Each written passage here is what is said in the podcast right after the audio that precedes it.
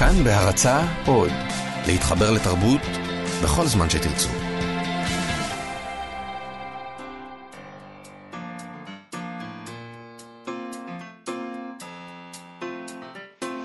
מה שכרוך עם יובל אביבי ומה יעשה לה. שלום, אנחנו מה שכרוך, מגזין הספרות היומי של כאן תרבות. כמדי יום, ב-12 אנחנו כאן, א' עד ד', תוכניתנו האחרונה לשבוע זה. אה, אפשר להאזין לנו ב-104.9, 105.3 FM, באתר האינטרנט של כאן, באפליקציה, כאן אודי. ובעמוד הפודקאסטים אפשר למצוא את כל התוכניות של השבוע האחרון ולשבוע שלפניו וזה שלפניו ולצידם את כל התוכניות מכל השבועות של התוכניות האחרות של כאן תרבות. אה, איתנו באולפן אה, עופרה לחמי ויואב כהן, שלום לכם ושלום אה, מאיה סלע. שלום יובל אביבי, בוא נזכיר שאפשר לשלוח מסרונים בטלפון 055 966 3992 055 966 3992 נשמח... לקרוא ולהקריא את המסרונים שלכם. אם הם uh, טובים, אל תבטיחי. מה זאת אומרת אם הם טובים? אני לא... מה, זה, בכלל, העניין הזה של אם הם טובים, שאתה אומר תמיד, זה פשוט הדבר הכי טיפשי. אנחנו נקריא את המסרונים שלכם, אם זה, אם זה ראוי להקראה ברדיו מבחינת, אתה יודע, אתם יודעים, כאילו, לא נאצה לגמרי, קצת, באיזה... קללות סבירות. היום נדבר עם uh, המולית של הוצאת לוקוס, שירה חפר, על האינפלציה המטורפת של הספרים שיוצאים עכשיו. עכשיו, זאת אומרת, לפני החגים, לקראת החגים, לקראת ראש השנה. מה לעזאזל זה משיג, ולמה אף אחד לא עוצר את הטירוף הזה? מה, מה יוצא לנו מכל הרמות האלה? נדבר גם על הגרדיאן, אה, עיתון בריטי נודע. שחיכה בלי בושה את הפינה שלנו. בלי בושה. ההיסטוריה תשפוט. אני לא מאמין. וחזר לביקורות הראשונות של uh, uh, מחכים, על מחכים לגודו של סמואל בקט. אה, אם נספיק, נדבר גם על רשימת קריאה יהודית מיוחדת לחגים ועוד כמה דברים. אבל אה, לפני הכל אני רוצה לחזור לידיעה מרעישה שקראתי בהארץ, אה, יובל. אלון אלטרס, שהוא המתרגם לעברית של אלנה פרנטה האיטלקיה, כותב, לא בפעם הראשונה, על התעלומה סביב זהותה. ואם חשבנו שזה כבר נפתר ואפשר להניח לסוגיה הזאת, אז מסתבר שלא. זה כנראה משהו שלא יעזוב אותנו לעולם, העניין הזה. לעולם. טוב, נזכיר, אה, אלטרס עצמו מזכיר בכתבה שהעיתונאי הכלכלי קלאודיו גטי פשפש בספרי התקבולים והתשלומים של הוצאת E.O, ההוצאה של פרנטה. אה, הוא גילה שם שהמתרגמת אניטה ההיא, אה, שעובדת כמתרגמת בפרילנס בהוצאה, קיבלה בחמש שנים האחרונות, שהן שנות ההצלחה הגדולות של אלנה פרנטה, מיליוני יורו מההוצאה. והוא גם גילה שאניטה ראיה ובעלה, דומינקו סטרנונה, הוא סופר איטלקי ידוע בעצמו, רכשו דירות ברומא ובטוסקנה דווקא בשנים האחרונות. אז ככה הוא חשף ש, שזו היא, אה, שבעצם עומדת מאחורי הזהות הבדויה של אנה פרנטה. ואנחנו חשבנו שאפשר לחזור כבר לעסוק שוב בהימורים על עמוס עוז והנובל כנושא ספרותי אה, ראשון במעלה. אז זה היה מוקדם מדי. עכשיו uh, כותב אלון אלטרס, uh, קראנו את זה בהארץ, נכון? Mm-hmm. Uh, הוא כותב כך, הגיעה תפנית נוספת, והפעם ממקור שיש לו הילה כמעט מדעית. חוקרי ספרות התקבצו להם באוניברסיטת פדובה במסגרת פרויקט שמטרתו לחקור את המבנה של יצירת ספרות באמצעות בדיקה ממוחשבת של הלקסיקון, שבו משתמשים סופרים ביצירותיהם. צורת המחקר הזה בנויה על שיתוף פעולה בין בלשנים, מומחי סטטיסטיקה וכמובן חוקרי ספרות. ש- ששווה לעצור כאן ולהגיד איזה זוועה, איזה נורא זה, זה, זה, זה ככה, ככה לנתח ספרות, אלוהים. זה מזכיר את. עשו ככה ניתוחים סטרוקטורליסטיים של איומים שעשו ליצירות, איומים, את יודעת, יצאו מזה דברים יפים בסופו של דבר, אבל לספור את תדירות הופעת המילה המסוימת, מבנים של משפטים, ניסיון נואש להפוך את הספרות למדע. את חייבת להודות שזה יותר גרוע מ... פרשנות פסיכואנליטיקאית. אה, אה, כן, אבל יש לי תחושה שזה בני דודים של אה, מה שאתה והחברים שלך עושים. הם סופרים מילים. אתם והחברים שלך. בקיצור, הם ניתחו ככה יצירות של 150 סופרים איטלקים בני זמננו, ביניהם גם של דומיניקו סטרנונה, בעלה של ענית אריה.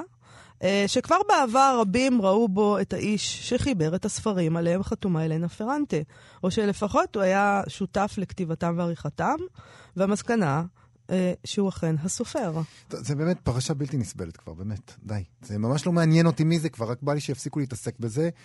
מה גם שאם זאת המסקנה של המחקר, זה לא איזה משהו מרעיש במיוחד, אפשר כאילו פשוט להצליב ביחד עם התחקיר העיתונאי ולהסיק את המסקנה המתבקשת שהשניים האלה יושבים ביחד וכותבים. זה אפילו לא סתירה, התגלית החדשה, זה בסך הכל תוספת. ותחשבי, איזה הישגים כבירים היה אפשר להשיג אם היו מש, משקיעים את כל המשאבים האלה שהושקעו בחקירות באמת חסרות תכלית לטובת מטרה נעלה יותר. אין, אני, התגובה הזאת שלך פשוט מדהימה אותי. קודם כל, אתה זה שתמיד מדבר בעד בחינת הביוגרפיה של הסופר להבנת ספריו. אם כך, אם זה כך, אז חשוב מאוד לדעת מי הסופר. פתאום זה לא מעניין אותך. אה, זה ממש מדהים, כאילו, מי אתה? יש לי- יש לי תגובה- אה, איך קמת הבוקר? יש לי תגובה כאילו... יש לך תגובה פבלובית של... אה, של התנגדות. של היפסטר, התנגדות, עלק. כן, זה התנגדות. סתם היפסטר. אותי זה. כבר לא מעניין אותי, אלנה פרנטר. אני אוקיי. מעל כל זה. בדיוק. דבר שני, לא נראה לי שהם כתבו יחד, אני חייבת להתנגד לתיאוריה הזאת, אלא שאם כבר אי הצינור, דרכו. עוברים הכספים.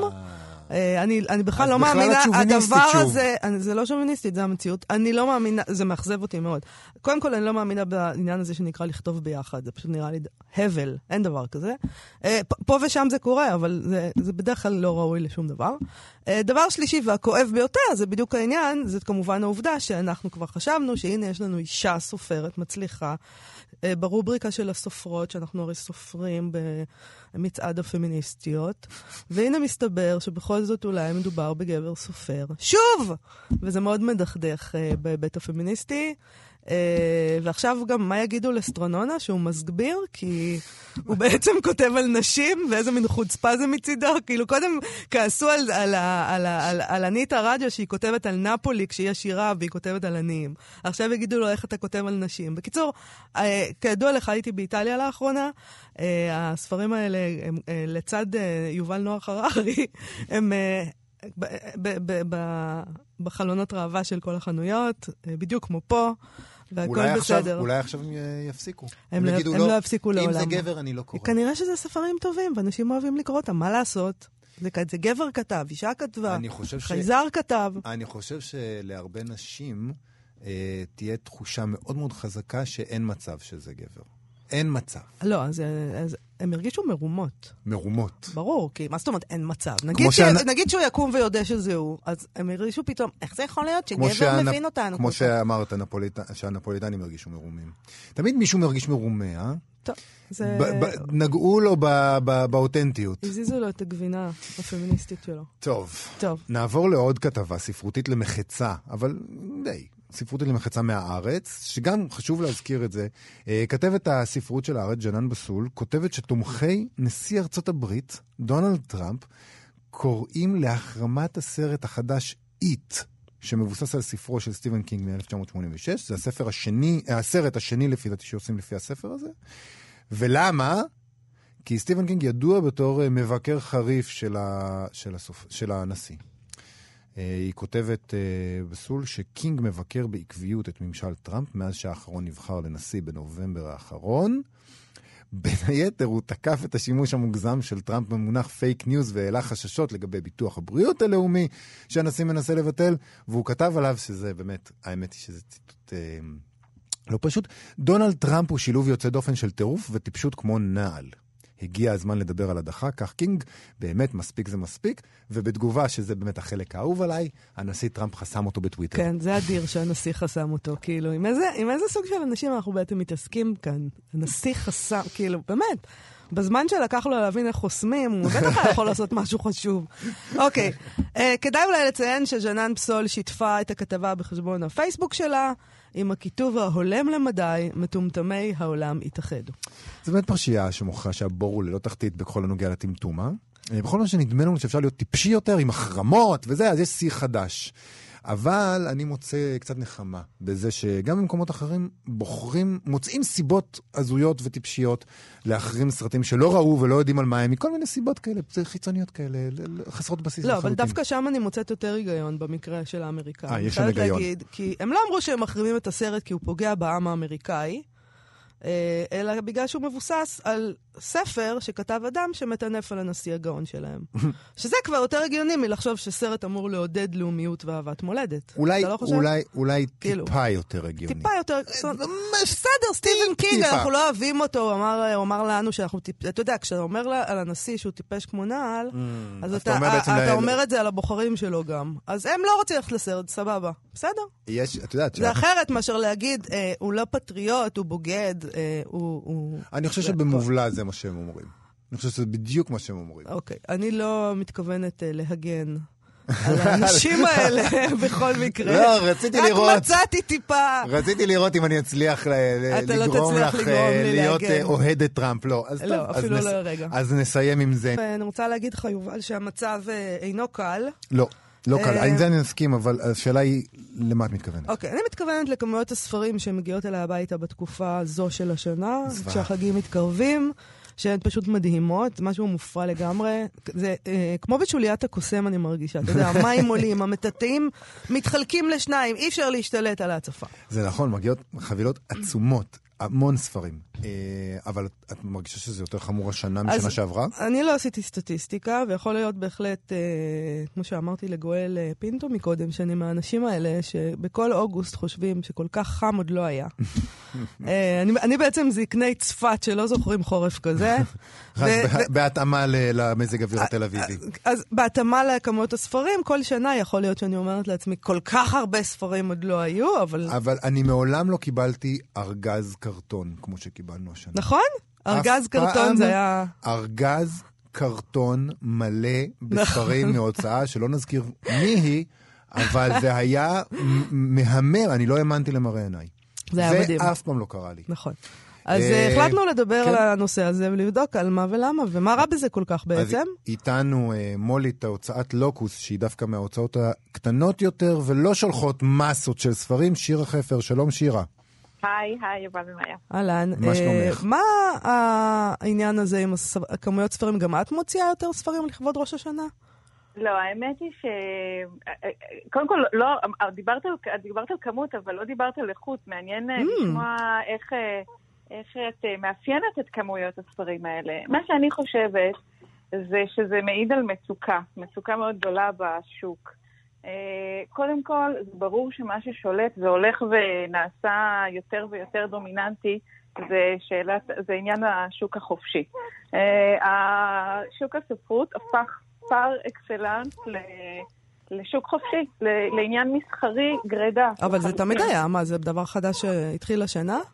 אה, זה, זה הולך ומחמיר, זה מה שאני טוענת. זה אוקיי. הולך ונעשה יותר ויותר גרוע, שברור שזה אה, התחיל, נכון שזה כאילו מאז אה, הדואופול ומאז התחרות אה, אה, המסחרית בין הרשתות וכל המבצעים וזה, זה, אני חושבת שמאז זה פשוט בהסלמה מתמדת, כמו... אה, בועת הנדל"ן, אם את רוצה, לא, כמו, לא יודעת מה, כמויות הסדרות שיש וההצפה הזאת. כן. זה פשוט עניין אה, קפיטליסטי, עניין של, של אה, כמה, של, של דורסנות, של אה, כמה רגע, אבל שיותר אני רוצה להיות. להבין, מה יוצא להם, באמת כשאני מנסה עכשיו, לחשוב... בואי נדבר על מה יוצא להם. בואי נתחיל מזה שהמטרה היא של, שחוף, של, של, של, של קפיטליזם או של שוק חופשי היא, היא, היא לעשות כסף.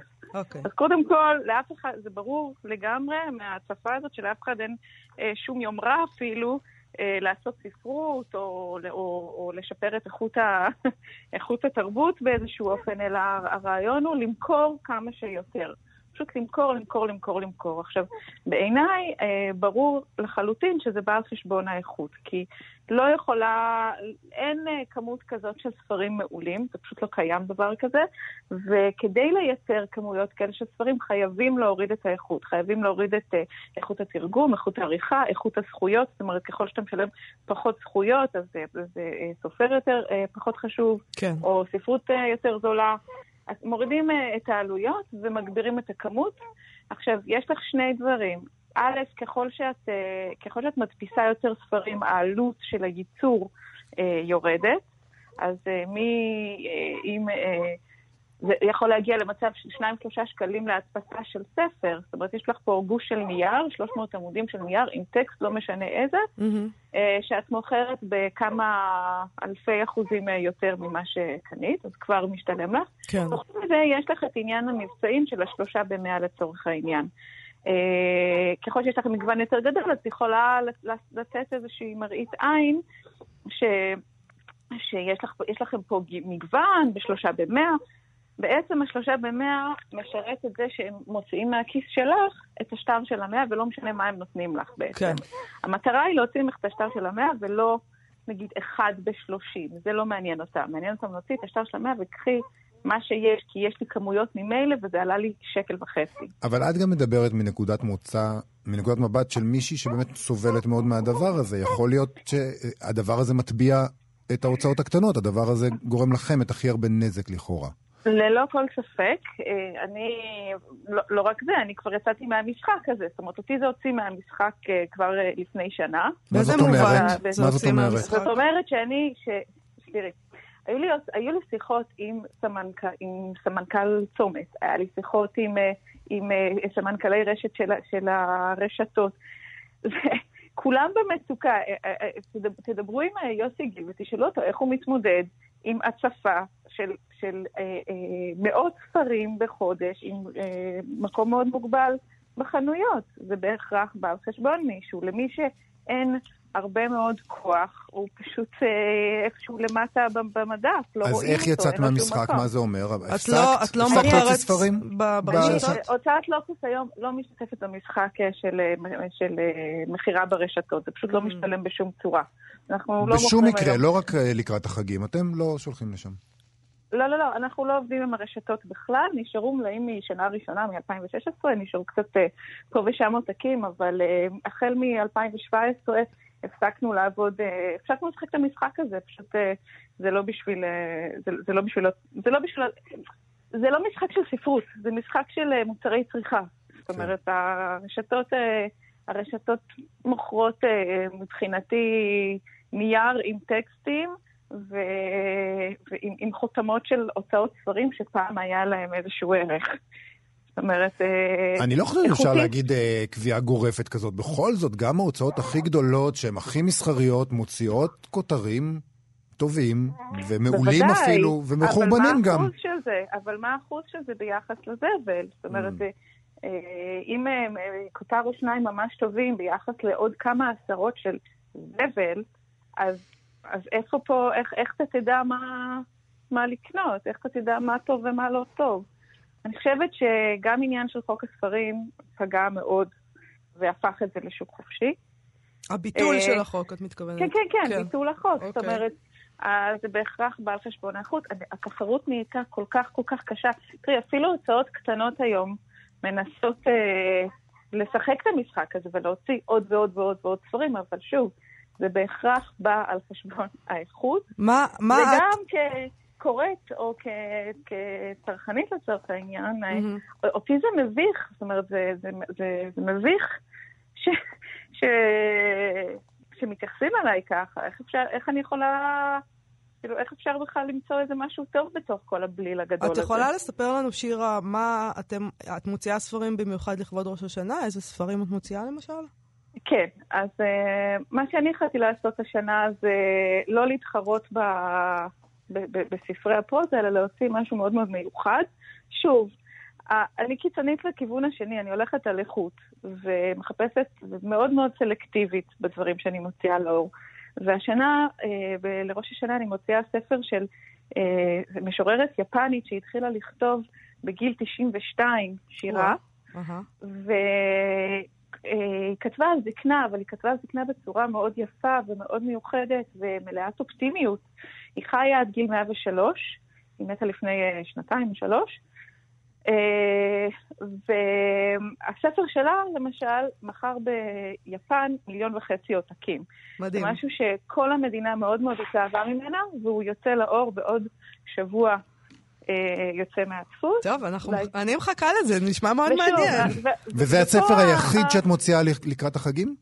כן, ויש לי ספר פרוזה שיוצא אחר כך באוקטובר. שוב, אני, אני נמצאת בצד השני של איכות מעל הכל. אה, יש לזה מחיר, בטח, אה, אבל אה, לא יודעת, זה עדיף מאשר לפשוט רגל. ברור. בהחלט. אוקיי. טוב, תודה רבה. לך, שירה חפר, הוצאת. לוקוס. אה. חג שמח. חג שמח, שנה טובה. להתראות. ביי.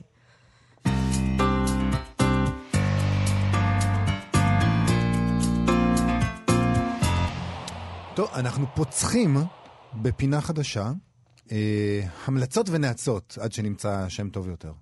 אה, נחזור לקור מחצבתנו, אה, המלצות, ביקורות ספרים. אה, אה, נמליץ או נקטול ספרים שקראנו, ואני רוצה להתחיל דווקא עם המלצה, כדי שלא יגיד שאנחנו, יגידו שאנחנו רעים. תמיד אומרים מבקרים לי לא. אכפת שאומרים את זה עליי, אבל בסדר, תמליץ. אנחנו עוד נהיה רעים, אבל אוקיי. לא היום. Mm, אני מבטיח לך שנחזור לזה. אוקיי. אה, אני, אחרי שעסקנו בביקורות על אה, מפלצת הזיכרון של ישי שריד, החלטתי אשכרה ללכת ולקרוא אותו. זה ספר קצר, 136 עמודים, מאוד מאוד קריא, נכתב בשטף. אה, האמת היא שכשהתחלתי לקרוא אותו, קצת הרגשתי את התחושה שאורן אה, קקון אה, העביר בביקורת שלו, של אג'נדה יותר מכל דבר אחר, ושהסיפור והכתיבה, שזה גם משהו שאת דיברת עליו, קצת חסר. אבל אחר כך השתנתה אצלי ההרגשה.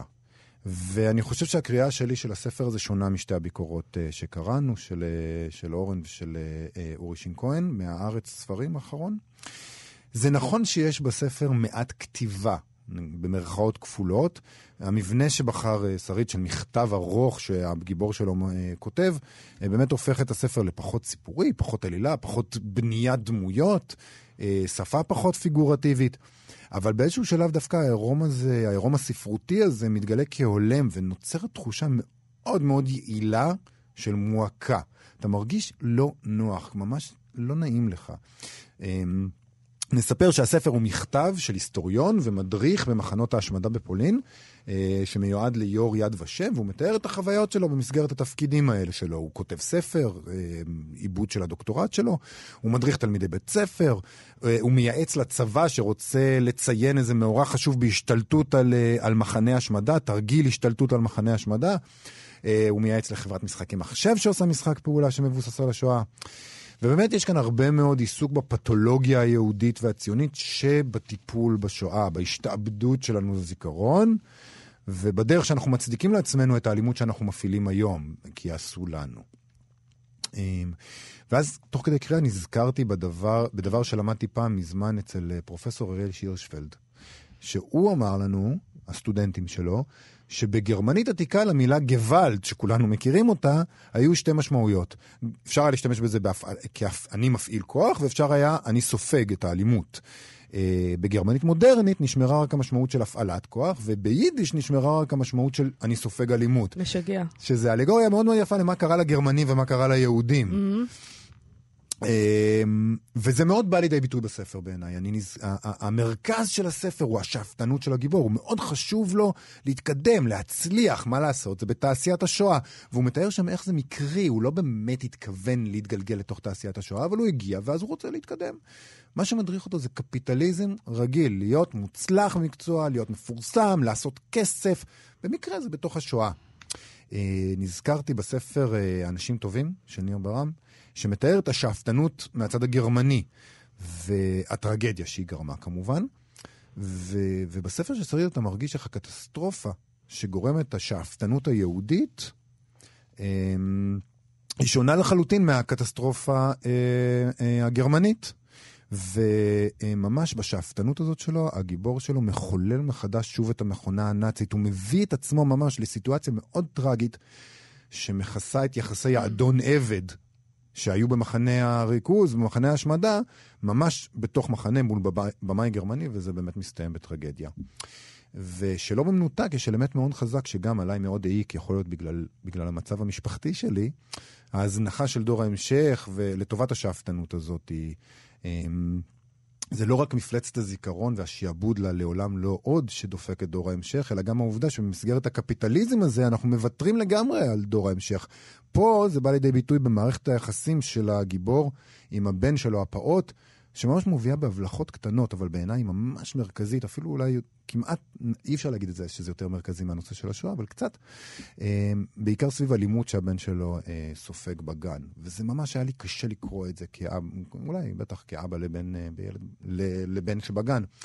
ויש שם משהו אינטימי ופחות לאומי בספר בעיניי, זה ההתפוררות הפנימית הזאתי, שמהווה את המרכז. והמקור של זה הוא הקפיטליזם של הזיכרון הישראלי, שהוא גם קפיטליזם של, אה, של הכיבוש, אה, קפיטליזם כלכלי שאנחנו סובלים ממנו. אה, זה, וזה בא לידי ביטוי בכל הדרכים האלה. מה את קראת? טוב, זה היה מאוד מעניין, אני, אני אקרא את הספר הזה. הוא כבר ליד המיטה שלי, אבל עוד לא...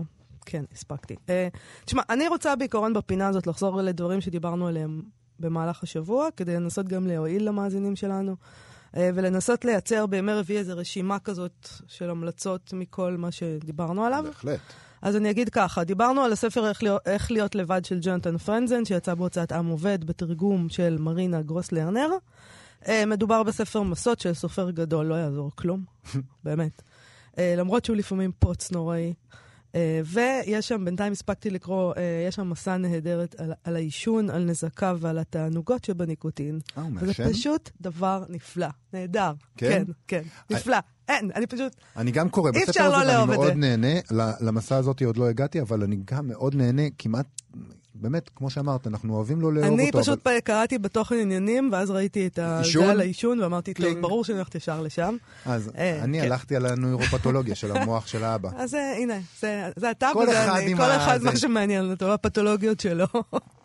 אה, הזכרנו כאן, אני הזכרתי כאן את תמיד גרנו בטירה של שירלי ג'קסון, שיצא בהוצאת טל מאי וידיעות ספרים. ותרגמה מאירה פירון, ואני רוצה לחזור רגע לספר הזה, כי יש לי תחושה שאני לא ממש דיברתי עליו מספיק. Okay. אה, זה אוקיי. ספר שראה אור בשנת 1962, אה, המגזין טיים מנה אותו אז כאחד מהרומנים הכי טובים של השנה. אה, זה ספר שלא עוזב אותך, באמת, אני, אני אביא לך אותו. הוא, הוא כנראה איכשהו שייך לז'אנר ספרות המסתורין, אני לא, אני לא אוהב את ההגדרות האלה כל כך, והז'אנר הזה הוא בטח לא המומחיות שלי. אני אפילו לא יודעת בדיוק למה החלטתי לקרוא אותו, אולי בגלל שעל העטיפה יש ציטוט של ג'ויס קרול אוטס. שאמרה עליו שהוא יצירת מופת, אז חשבתי לעצמי, בוא נראה על כן, מה היא מדברת. המלצה כאילו, לא רעה. כן, כן, המלצה לא רעה. עכשיו זה, זה ככה הולך. Uh, זה סיפור על שתי אחיות, הוא מסופר מנקודת המבט הבלתי אמינה בעליל של הקטנה מביניהן, mm-hmm. שקוראים לה מרי קתרין בלקווד, uh, והיא בת 18. אחותה הגדולה היא קונסטנץ, uh, והיא מטפלת בה ובדוד שלהם הקשיש ג'וליאן, בטירה הענקית שבה הם גרים שלושתם. כל שאר בני המשפחה שלהם מתו, זה נודע לנו אה, די בהתחלה, לאחר שמישהו שם רעל בצנצנת הסוכר המשפחתית. קונסטנס, אה, זה ממש בעמודים הראשונים, אנחנו כבר מבינים ש... זה לא ספוילר. לא, זה לא ספוילר, קונסטנס מזוכה מהרצח. אה, זה נאמר לנו כבר בעמוד הראשון, וחוזרת לטירה לטפל במסירות רבה מאוד באחות הקטנה. שאולי היא הרוצחת כבר, אני לא קראתי, אבל כבר נדמה לי. עוד גיבור חשוב בספר הזה, אה, הוא וואו, אני לא מתכוונת לעשות פה ספוילרים. לא, חס וחלילה, אני לא קראתי, אז אני לא יודע. למרות שהספר הזה הוא הרבה יותר מהעניין הזה של מי רצה, זה לא, זה לא הנושא בכלל, זה לא העניין. אבל זה כן איזשהו עניין, אז בוא.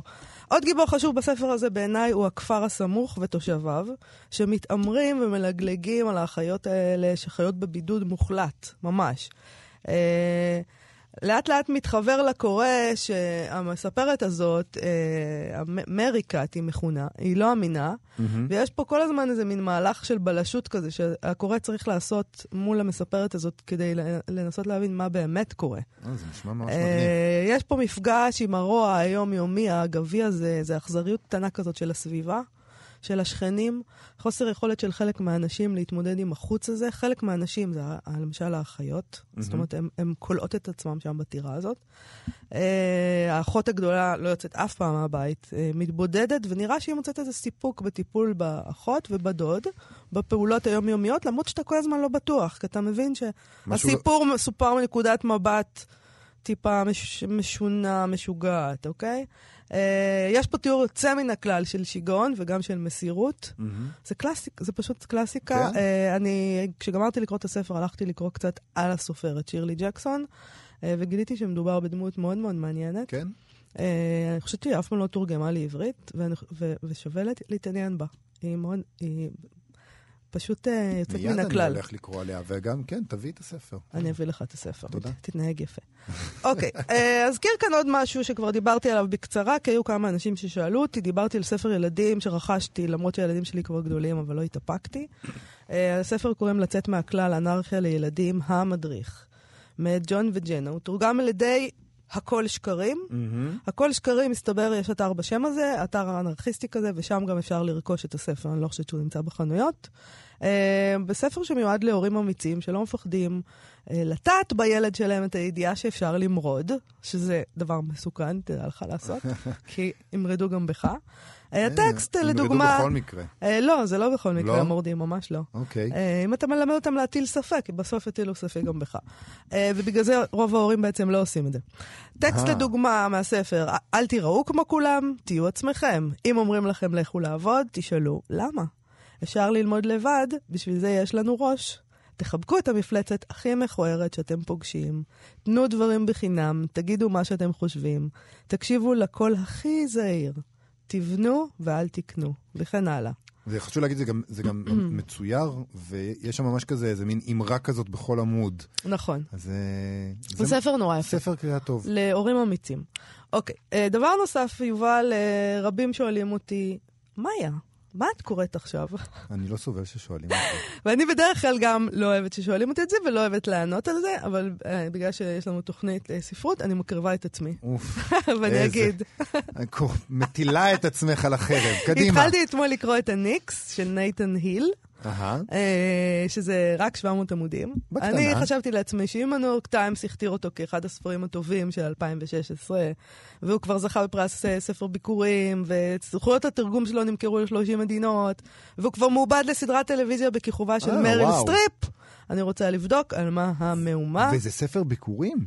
וזה ספר ביכורים וואי. שיצא בכנרת זמורה ביתן. Mm.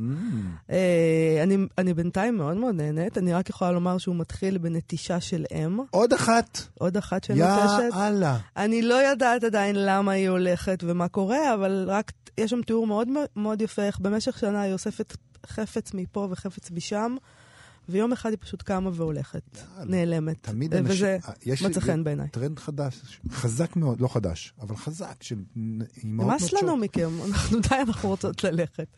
טוב, אז זה 700 עמודים, וזה אתגר, וזה מה שאני קוראת עכשיו, אני אמשיך לדווח על זה בשבוע הבא. Uh, לסיום, נזכיר שמחר, יום חמישי, תתקיים הפתיחה של התערוכה שבמרכזה דמותו של ברנר. אה, דיברנו זה דיברנו. עם האוצר אה, במרכז שכטר בתל אביב, מהמם. ונציין גם שמחר בשעה תשע תתקיים השקת ספר השירים של אלמוג בהר. אה, קצת שירים... באיחור. ש... באיחור של שנה וחצי, שירים לאסירי בתי הסוהר בבית אביחי בירושלים. אמ, באירוע השתתפו חברי להקת הקוט, אה, ויוקרן הסרט אנה מן אל יהוד, אה, שביימו אהרון שם טוב וניב חלילי, ויוקרן הסרטון שיר לאסירי בתי סוהר שעשה עמית חי כהן והכניסה חופשית. טוב, עדיף מאוחר מלעולם לא נכון. בעניין הזה. אה, תשמעי קטע, הגרדיאן העתיק מאיתנו. לא מפתיע, ממי הם יעתיקו? מאיתנו, בעיקר ממך. בדיוק מאיתנו הם העתיקו. אתה, אני. עליך הם מסתכלים. אמ, אני אסביר לך. הם עשו שם כתבה שבה הם חזרו לתגובות הראשונות של אה, אה, על מחכים לגודו, המחזה הענק של סמואל בקט, ואם זאת לא גניבה בוטה של ההיסטוריה תשפוט, אני לא יודע מה, מה, מה היא, גנ- גניבה מה היא. עורכי הדין שלנו נשלחו לטפל בסוגיה לך, יש לך עורך דין לעניינים כאלה? לא. גם לי לא. יש לי עורכי דין לדברים אחרים, אבל... אין לי עורך דין בכלל. באמת? ברור. חייבת להשיג לך אחד, זה הדבר. לא, אז לא, לא הייתי זקוקה עד היום, אני חושבת, לעורך דין. תאר עוד- לך איזה אדם סטרייטי אני. כלומר, לא צריכה האמ- עורך דין. האמת, אני לא הייתי מדמיין שלא תצטרכי עורך דין עד עכשיו. אנחנו פשוט פותרים את העניינים בדרכים אה, אחרות. אוקיי. בסמטאות חשוכות. אנחנו לא מתעסקים בדבר הזה. אוקיי. אוקיי, מה הולך טוב, בגרדיאן? אה, בגרדיאן, כן, מהר נחזור לשם. האמת היא שזה נורא מצחיק. התגובות האלה התגלו באיזה. אה, אה, פרויקט דיגיטציה של הספרייה, The British Library, שנקרא אה, לגלות את הספרות, והעלו שם לרשת כל מיני טיוטות ומכתבים ופתקים וכתבי יד מכל מיני כותבים מרכזיים, כמו בקט וג'ורד בן ארשו והרולד פינטר ו- וכו'- ואחרים. נו, אז מה הם אמרו על מחכים לגודו? אז זהו, הם מתארים שם הם, הם, כיצד הקהל חש שהמחזה נוטה לתיאורי בית שימוש, ויש שם תחזית, ש, תרגום מאוד קלוקל שלי בטח. הסילון העכור הזה מהמזכיר של ג'יימס ג'ויס יישכח במהירות. אה, זה הצנזור של התיאטרון הבריטי, אז לורד צ'מברלין דרש שיורידו מהמחזה כל מיני התייחסויות לשתן ולתחת, והוא רצה להוריד משפט שאומר משהו בסגנון של ידו לחצה על מבושיו, והוא הביע חוסר נוחות מאסטרגון שמשווה את עצמו לישו. ואחרי שהמחזה הוא עלה, היה שם צופה שט... אה, שטען שהוא סבל משעתיים של שעמום מכעיס בצפייה ביצירה נטולת דרמה עם מעט מאוד משמעות. והוא גם סיפר שהצופה שלידו צעק, תנו לי לצאת מכאן! זה גדול, ושם שם קבוצת נשים שממש התנצלו בפני החבורה שהם באו איתה, כי הם כנראה, הם אלה שהמליצו להם, בואו איתנו למחזה הנהדר הזה, והם ממש התנצלו על שהם גררו אותם אני למחזה. חושבת שזה נורא יפה שיש דברים קבועים בעולם הזה שאף פעם לא משתנים. למשל, היחס של האנושות לשתן ותחת ומבושים לא השתנה. מה יש לאנשים? קצת שתן ותחת ומבושים, מה? לכולכם יש כאלה. עכשיו, עכשיו, סופרים באמת תמיד התייחסו לתחת ולשתן ולמבושים, למה אתה. מתעקש להגיד את המילים האלה כל הזמן? כבר הברחת חצי מהמאזינים שלנו. הבנו. אני רוצה להגיד לך שצנזורים זה תמיד מקור טוב מאוד לשיפוט בעייתי של אומנות. כלומר, באמת, אם צנזור אומר זה אסור, אז כנראה שזה מה שצריך להיות. אה, לזכותו של הצנזור ייאמר שלפי הכתבה הזאת הוא ענה לכל מיני אה, אה, צופים שהמחזה אינו בלתי מוסרי. ושתפקיד הצנזור אינו מכסה סוגיות של טעם, ולכן הוא אישר אה, אה, את ההצגה של המחזה. אה, וחייבים להודות שלפעמים שנאה של קהל מסוים וגופים רשמיים מסוימים לאומנות זה כמעט מדליה, נכון? זה משהו. שאתה יכול... כן. אם הצנזור היה מתפעל מיצירה, שאתה, אז, אז אתה צריך כאילו לשאול את עצמך כמה שאלות קשות. זאת אולי סיבה להחרים מחזה, אם הצנזור מרוצה ממנו ונותן עליו סטמפה, זה לגמרי, עשר, ברור. אני אוהב את זה. תראה, כיום כבר ברור שאם אתה רוצה להצליח, אתה חייב זה אה, מסחרית, אתה חייב לנפתלי בנט או מירי רגב שיקראו לך עוכר ישראל. כן. זה מקדם מכירות נהדר. אה, לפעמים אפילו בלי שום סיבה טובה. הספר שלך יכול להיות בלתי רדיקלי בעליל, ולהפוך להיות אה, סמל של התנגדות. אה, וזה כבר ממש מצב אבסורדי ונהדר, לא? כאילו, איזה מין דבר נורא זה. כי יש כמה כאלה שהכניסו לעצמם למשבצת הרדיקליים. כן, אנחנו חושבים... ואין בהם אותם- טיפת רדיקליות. רדיקליות. מעניין על מי אנחנו מדברים. מעניין. טוב, בוא נעבור אה, לדבר זה הבא. זמן טוב לעבור כן. לדבר הבא.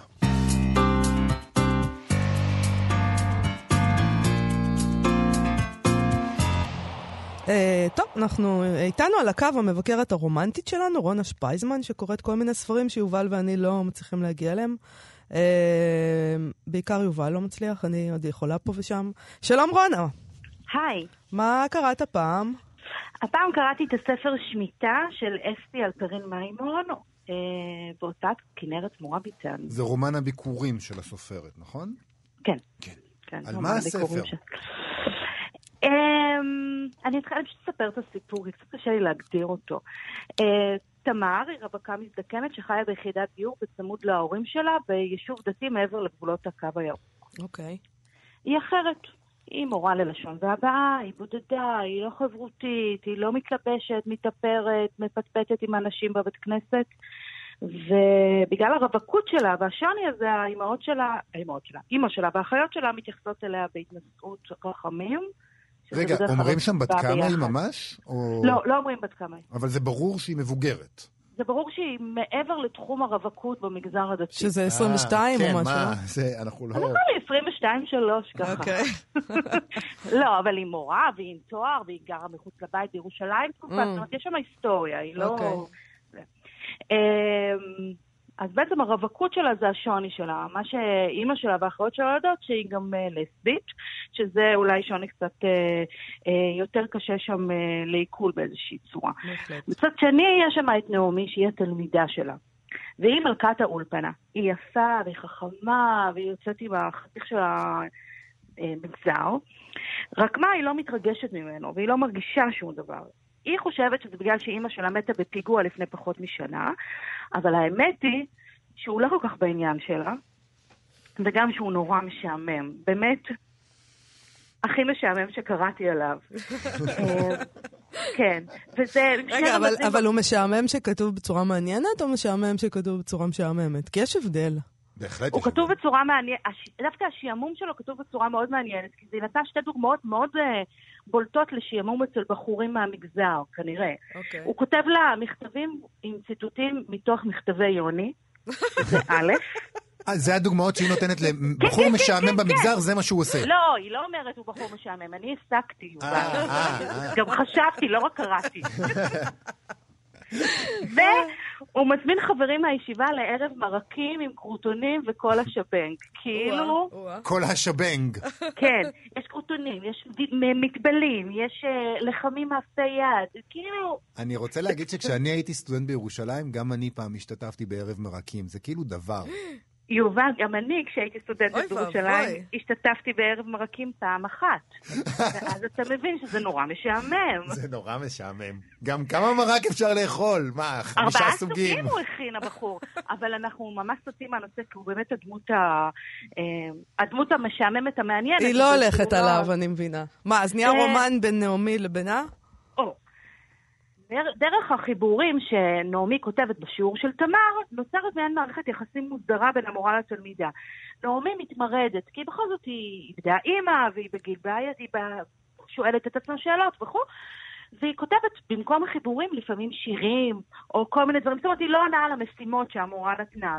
ותמר, המורה, היא קצת אה, מרובעת בדרישותיה, וקצת קשה לה להתמודד עם זה, אבל בסופו של דבר, דרך החילופי אה, הערות של המורה, בעצם נוצרת מערכת יחסים אה, מוזרה, התאהבות לא מאוד אה, אה, ממומשת. אה, ואז כאילו בעצם ההגדרה של הסיפור, זה כאילו, זה אמור להיות איזשהו רומן, אבל הוא רומן רומנטי לא קורה שם.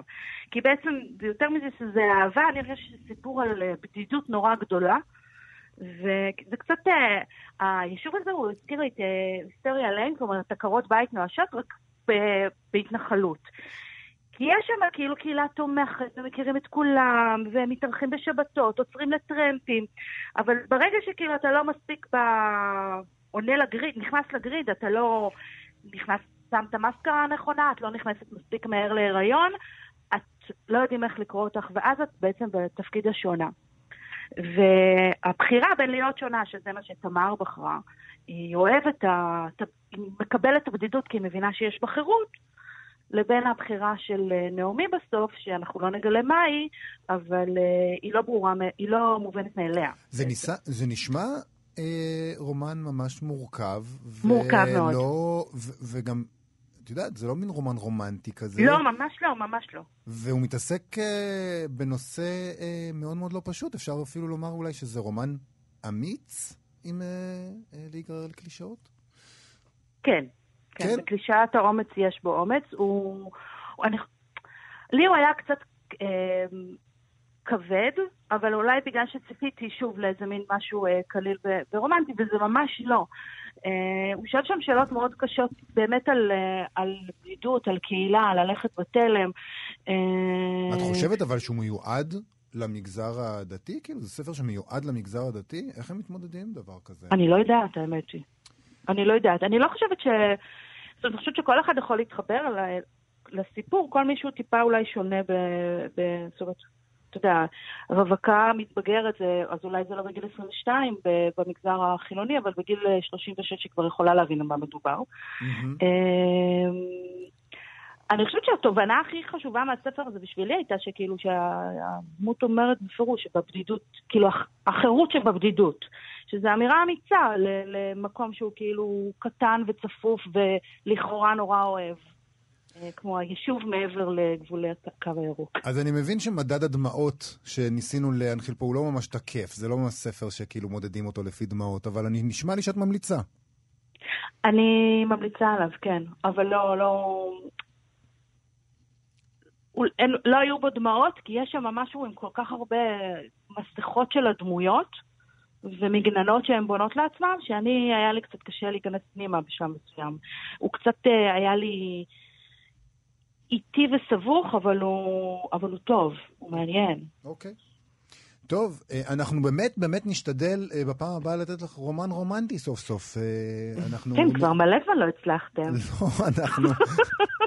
אנחנו כל פעם הולכים לפי איזה כריכה מזמינה, כריכה, נכון. ואנחנו נופלים. אולי כדאי שאנחנו נתחיל להיות טיפה יותר יסודיים. נכון. אבל אולי כדאי שלא, נפתיע אותך. כל פעם יוצאים מזה דברים מעניינים. תאתגרו אותי. בדיוק. תודה רבה, רונה. למבקרת ביי. הרומנטית שלנו, רונה שפייזמן. להתראות. אנחנו בעצם לא נשאר לנו זמן לכלום. אה, נכון, אנחנו אנחנו אה, ניפרד. ונשמע שיר. כן. אה, אז ואנחנו קודם ניפרד. כן. אה, אנחנו אה, גמרנו לשבוע הזה. אנחנו השבוע. נהיה פה שוב ביום ראשון בשעה 12. נכון. אנחנו פה מראשון עד רביעי, מ-12 עד 1, ב-104.9 אה, או, או 105.3, באתר האינטרנט של כאן, או באפליקציה של כאן אודי. בעמוד הפודקאסטים גם אפשר למצוא את התוכניות שלנו. נודה לעפרה לחמי, לשירי לב-ארי, ליואב כהן, ואנחנו נשמע עכשיו שיר שבבית, כשאני מרשה לעצמי לפעמים לשים אותו, של עומר אדם ומשה פרץ, כן. אה, אז מה אומרים אה, אומרים לי, אה, אין מה לעשות איתה, היא רק רוצה לקרוא. בבקשה, זה שיר שחביב על הבן שלי. להתראות. להתראות. שלום. משה אומר, אני רוצה לרקוד.